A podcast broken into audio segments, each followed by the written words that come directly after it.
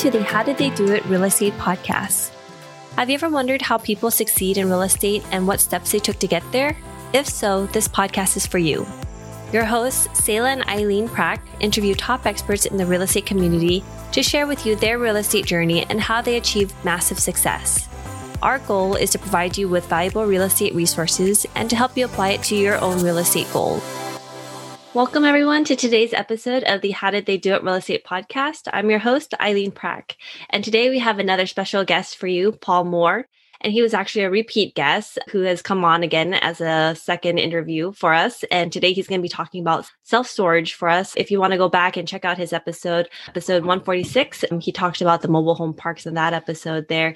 And so you can get a little bit more about his background. But Paul, welcome to the show today. Um, I'd love to hear a little bit more about self storage and what you're doing in the space. So thank you so much for joining us. Eileen, it's great to be here again. Thanks for having me on. I'm am- amazed that I'm back and hope I don't bore your audience too much.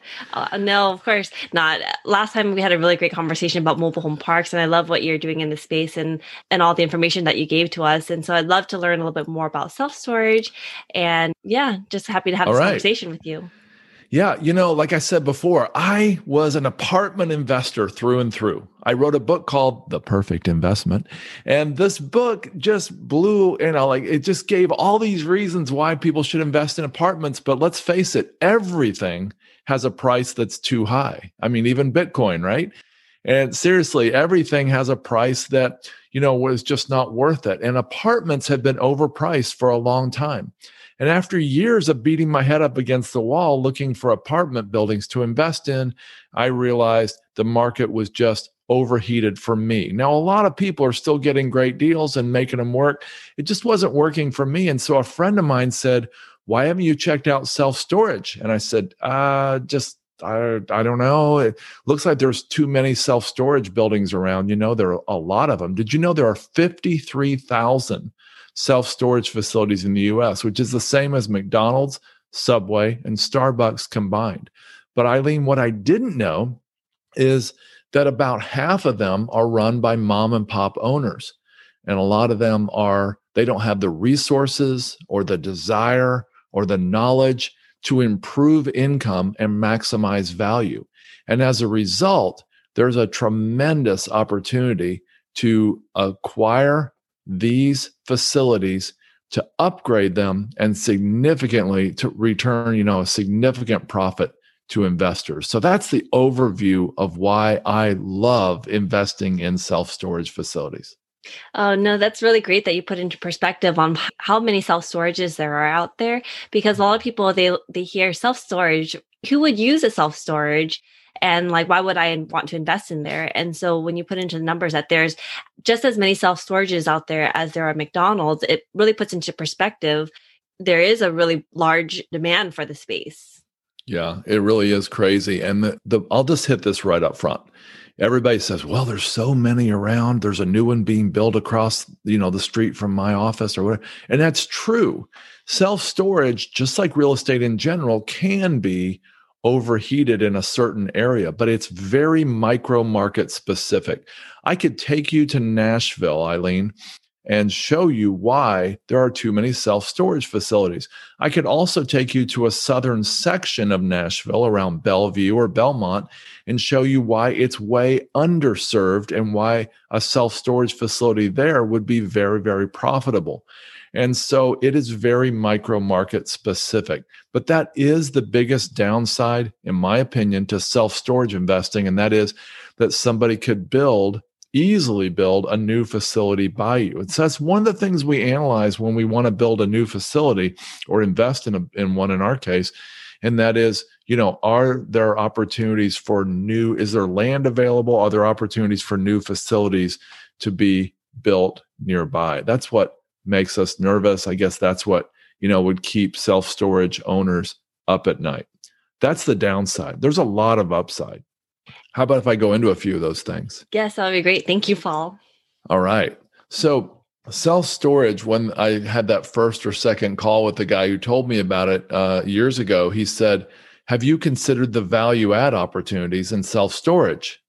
And I thought, What? Wait a minute.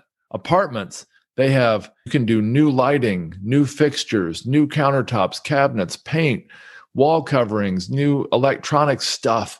But what are you going to do in a, self storage facility? You know, it has four pieces of sheet metal, a floor, and a door. What are you going to do there to upgrade? I mean, you just sweep it out and bring the next tenant in when somebody leaves. I had no idea it had tremendous upside potential in the value add arena. And so, what I mean by that is a lot of mom and pop self storage facilities don't have U Haul. Well, U Haul may not be perfect everywhere, but when U Haul works, if you can get a contract with a U Haul rent truck rental place, you can do really, really well, and you can make up to three, four, five thousand dollars a month in commission from having U-Haul trucks operated out of your facility. Well, let's say you can make three thousand dollars a month. That's thirty-six thousand dollars a year, and thirty-six thousand dollars a year. Remember the value formula we talked about before. I think in commercial real estate, the value is the net operating income divided by the rate of return or the cap rate.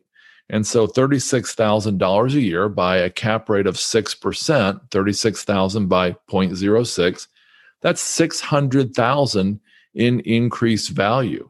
Well, if you just got a, a self-storage facility for 3 million, let's say that's 2 million in debt plus a million in equity, if you can increase the value by 600,000 by signing a contract and doing operations for U-Haul, you just increased your ownership equity. You just increased the value of that by 60%.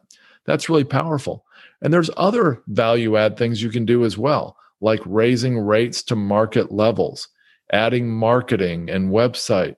Uh, a lot of mom and pop owners don't bother to have stuff like that. Building additional units, using vacant land to add boat and RV storage getting a showroom where you sell locks, boxes, tape, and scissors. All kinds of things like that are value adds. Even selling, in, uh, you know, tenant insurance is a great value add. And so there's lots of ways to add value. And before we're done here, remind me to tell you a recent story of how this has been done. Now, one thing I love about self storage, Eileen, is that the tenants are really sticky. And that means they typically don't leave. I mean, if I have a thousand dollar a month apartment and you're my landlord and you raise the rent six percent, you know that's sixty dollars a month, seven hundred twenty dollars a year. I might leave over that. But if you have a self storage facility and you're renting me a unit for a hundred dollars a month and you rent it, raise it by six percent, then my six dollars a month will probably not make me spend uh, a Saturday, get a U-Haul truck, get a bunch of friends to move my treasures or junk down the street just to save $6 a month, especially when I'm on a month to month lease.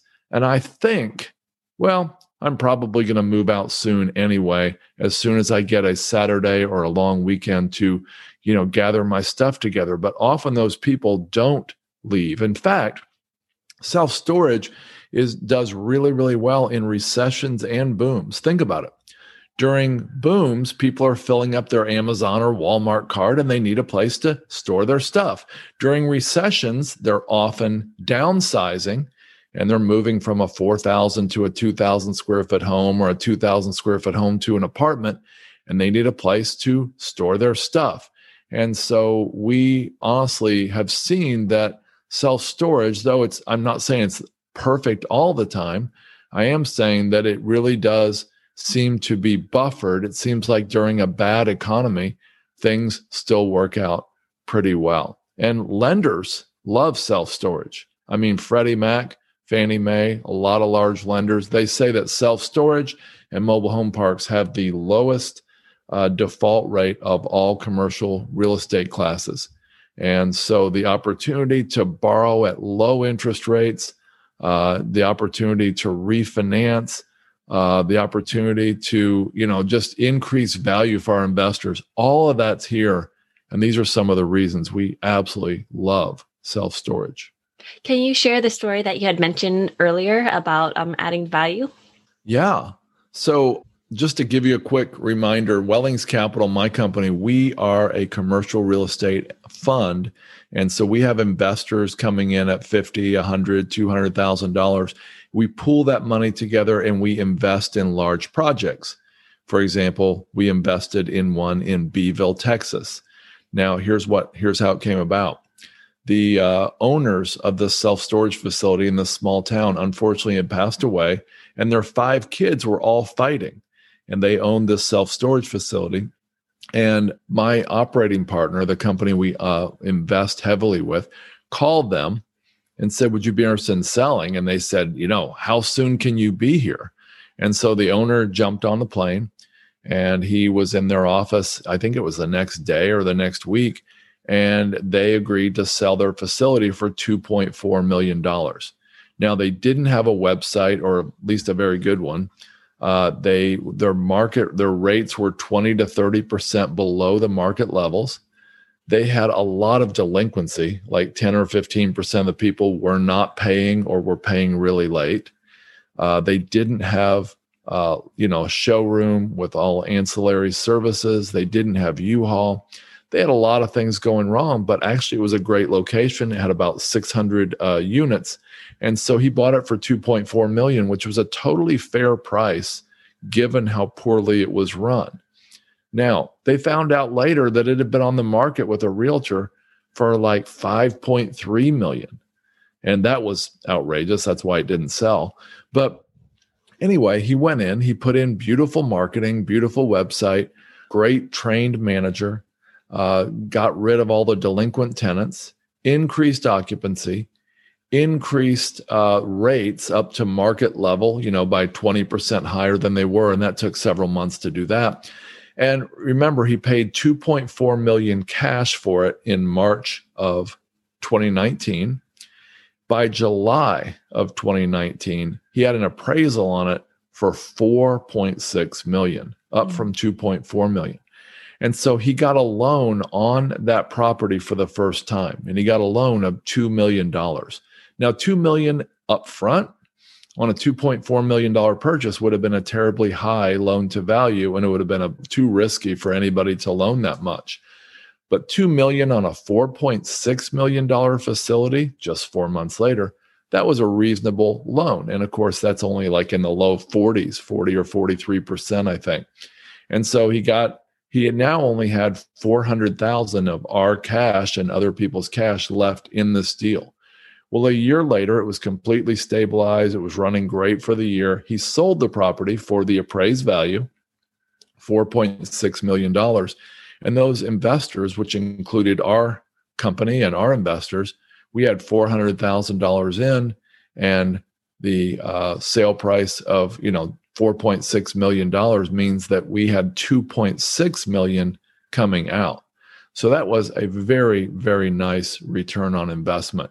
And it all happened because we had a mom and pop seller, we had a professional operator, and the professional operator upgraded it and did all the changes to make it run like it should. We love hosting this show. When we started this podcast, we were doing all the editing and post production ourselves. Now, we are very excited to have this particular company as a partner of the show to do all the post production for us because it gives us the freedom to focus on the two things we care about serving you, our listener, at a higher level and growing our own multifamily business. If you are like Selah and me, then you want to add value to others while scaling your business. A podcast is the best way to do both, and we invite you to contact Adam Adams. He can help you launch your podcast, market your show for more listeners, and take all the post production off your plate so you can focus on your business instead of in it. Listeners of this show can get a free consultation with Adam. To schedule your free consultation, find the link in the show notes. Wow, that's an incredible story. Thank you so much for sharing, Paul. Absolutely. And so, how about from like a location standpoint when you're looking at self storage? Are they mm-hmm. all in prime locations or are there certain locations that are they get more uh, traffic going by? Um, what are some of the things that you're looking for in terms of location? Yeah so we want to find a well traveled street and if it's like in a big metro area you might want to get 50,000 cars a day or more going by. Uh, like if it's near a highway or in a real small town like Beeville, Texas, or some of the smaller towns, you might only expect five or 10,000 cars a day, but you want it to be on a well traveled road relative to the area.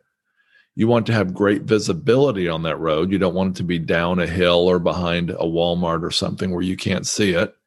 You also want to have at least the average income, hopefully higher than average income for the area, uh, in a, say, a three mile radius around it and then you want to have you want to make sure that the competition is not too high around there. And so what you do is you draw a circle let's say three mile circle around the property and you see how many facilities are in that circle how many square feet of self storage are offered in that let's say three mile radius and how many people are in that radius. And then you divide that and your goal is to be under about seven square feet, seven or eight square feet of storage per person in that radius. And that's the reason we say seven or eight is that's traditionally been the believed national average for self storage usage. Uh, and that's in small towns, large towns, etc uh, we believe it's seven or eight square feet per person. That's actually sort of an old number. So that number has gone up almost every year in the US. So it, it could be higher. Now, if you're in places like Southern California where you don't have basements, Texas where you don't have basements, Florida where there's no basements and it's too hot to use the attic, then it might be higher. It might be average use of 10 square feet per person. Uh, if you're in the Midwest, like Wisconsin, Ohio, Indiana, Illinois, Michigan, where they almost all have basement storage and it's not too hot, then it might be less than seven square feet per person. So you want to take that into account. Now, there is a software package that you can use. It's an app called Radius Plus, and Radius Plus does those radius calculations for you. Oh, great. And so what kind of the what kind of markets are you interested in while you're looking at the different self-storage options? Yeah, well, interestingly, some of the big markets like uh, Dallas or Houston or Greenville, South Carolina, Austin, a lot of those places, Charlotte, Nashville, have been overbuilt. And a lot of the REITs, they can uh, afford to drop their prices as low as they need to either buy up or drive out the competitors. And so we sort of like out of the way places a little more. Like we have facilities we just sold out of our fund. I mentioned Beeville, Texas, uh, also Pullman, Washington, places, you know, Grand Junction, Colorado, places like that. There's just not much risk where there's going to be a large national competitor coming in next door. So if I had to choose one place to invest, it would be a small to mid-sized town that's underserved or i like the idea like i said of nashville where you get the town that's overserved in general but an area where zoning or the local government has really kept self-storage out. We have a place in ramsey minnesota like that where the local government has said okay all self-storage has to be in industrial parks only. Well we loved building there because we had a plat of land that was already approved for storage that was on the main boulevard in the town. Oh, that makes sense. And so, for an investor who's looking to get started in self storage, what are some of the things that they should be considering before they get started? So, and do you mean going as a passive investor or an operating investor? As a passive investor. Yeah, I think that it's always most important to look carefully at the operator. Who are you giving your money to? Because a great operator can take a mediocre deal and make it go well a terrible operator can ruin the best deal out there. So spend a whole lot of time getting to know them, go to see them in person, look at their financials, look at their debt structure, analyze their character, see what other people have to say about them, dive deep. And if you want some help on that, you could go to Brian Burke. Brian Burke, B U R K E, his new book is The Hands Off Investor and the hands off investor can really help analyze a syndicator uh, or an operator that you're going to give your money to. Another place to go is the real estate crowdfunding review. And the real estate crowdfunding review is not just for crowdfunding, it's anybody who wants to invest in syndications. This website analyzes the syndicators reviews and rates them to get them to show people what they've been like in the eyes of other investors. Oh yeah, I, I, love Brian's book. He's he's a really amazing person overall, and and yeah. his book just has so much valuable content in there. Yeah, it really does. So, is there anything else from a self storage standpoint that we should consider before getting started in self storages? Yeah, I mean, so your amount of effort you have to expend, Eileen, on checking out the location and the facility is in inverse proportion to how well you know and how much you love the syndicator or the operator, whatever you want to call them. And what I mean by that is if you know them, they have an incredible track record. They've got this dialed in, they've got the team, they've got the the numbers, they've got the debt, everything they have, excuse me, if everything they have is proves out and they've got a long track record, then you can honestly, especially if they have skin in the game and they invest their own cash, you can really know that it's really likely they're going to do the right thing. Now, if you don't know the operator as well, I'd be really careful investing. But I would say that if you really think you have a great feeling about the operator, but there's a few things that you're just not sure of, go check it out yourself. Go on Google Maps, go on Google Earth, do all that but go in person as well and check out the location, drive around, talk to competitors, talk to the local planning and zoning board. Uh, one time I did that. We were all ready to invest a couple million dollars, and we just had to do the in person check. And I got there and I drove around and I met a lot of competitors. And I just told them I was thinking about investing in self storage in the area. And I also went to the county planning and zoning and city planning and zoning board to see if there were competitors slated to come in that weren't obvious. And I found out that there were two brand new large competitors being built nearby. I drove by one of those and saw the building going up, but we weren't told that by the operator. So that was a strike against the operator, Eileen. They actually didn't know it because they were located in a different city as well.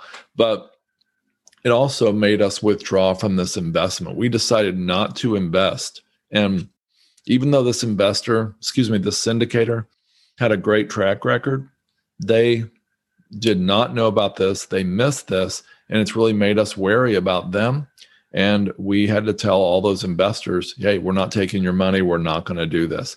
I'm so glad we didn't do it because it's always better to miss an opportunity and be wrong than to invest in an opportunity and be wrong. Oh, no, I think that's really, really great advice. Thank you so much, Paul. Yeah, you bet, Eileen. This is great. And so, from your standpoint, you know, how do you see the self storage market looking like, you know, in the next couple months and what you're focused on in that space? Yeah. So, as I look at this, I mean, the pandemic and everything has made me nervous about investing in ground up deals. And so, we're not even though ground up deals will be fine, the biggest risk for self storage is while you're filling it up, while you're leasing it up, not a stabilized one. So it's made us really hesitant to do any more uh, ground up development investing. I also will say that during the pandemic, there's been all these eviction moratoriums and such. Well, that could change, but as of now, Eileen, there's no eviction moratoriums on self storage. I mean, there may be somewhere in the country. I've never heard of one. And so the self storage facilities are actually doing quite well, uh, and they're not being forced to uh, have those eviction problems that apartments and other assets do. Oh, thank you, Paul. And I really appreciate everything that you shared today about self storage. And so, if our listeners wanted to find out more about you and what you do, Paul, where can they go? Well, they could actually get a an ebook on self storage investing at wellingscapital.com slash resources. That's W E L L I N G S capital.com forward slash resources. And we'll give you a free ebook on self storage and another one on mobile home park investing if people are interested. Thank you so much, Paul. And I'm so glad that you came on and wanted to spend a second time with us on this interview. Yeah, Eileen, this has been great. I really appreciate you. You're a great host and uh, look forward to hopefully chatting with you someday again. Thank you, Paul. And thank you for listening to our podcast today, brought to you by Bonavest Capital. We would really appreciate it if you can go to iTunes right now and leave a rating and written review. Also, please don't forget to subscribe so you can always get the latest episodes. You can also connect with us on Facebook, How Did They Do It Real Estate. We'd love to hear your feedback and any topics that you're interested in for future episodes. Lastly, to learn more about us, you can go to bonavestcapital.com and fill out the Contact Us page so you can speak to us directly. Nothing on the show should be considered as specific personal advice. Please consult your legal, tax, and real estate professionals for individualized advice.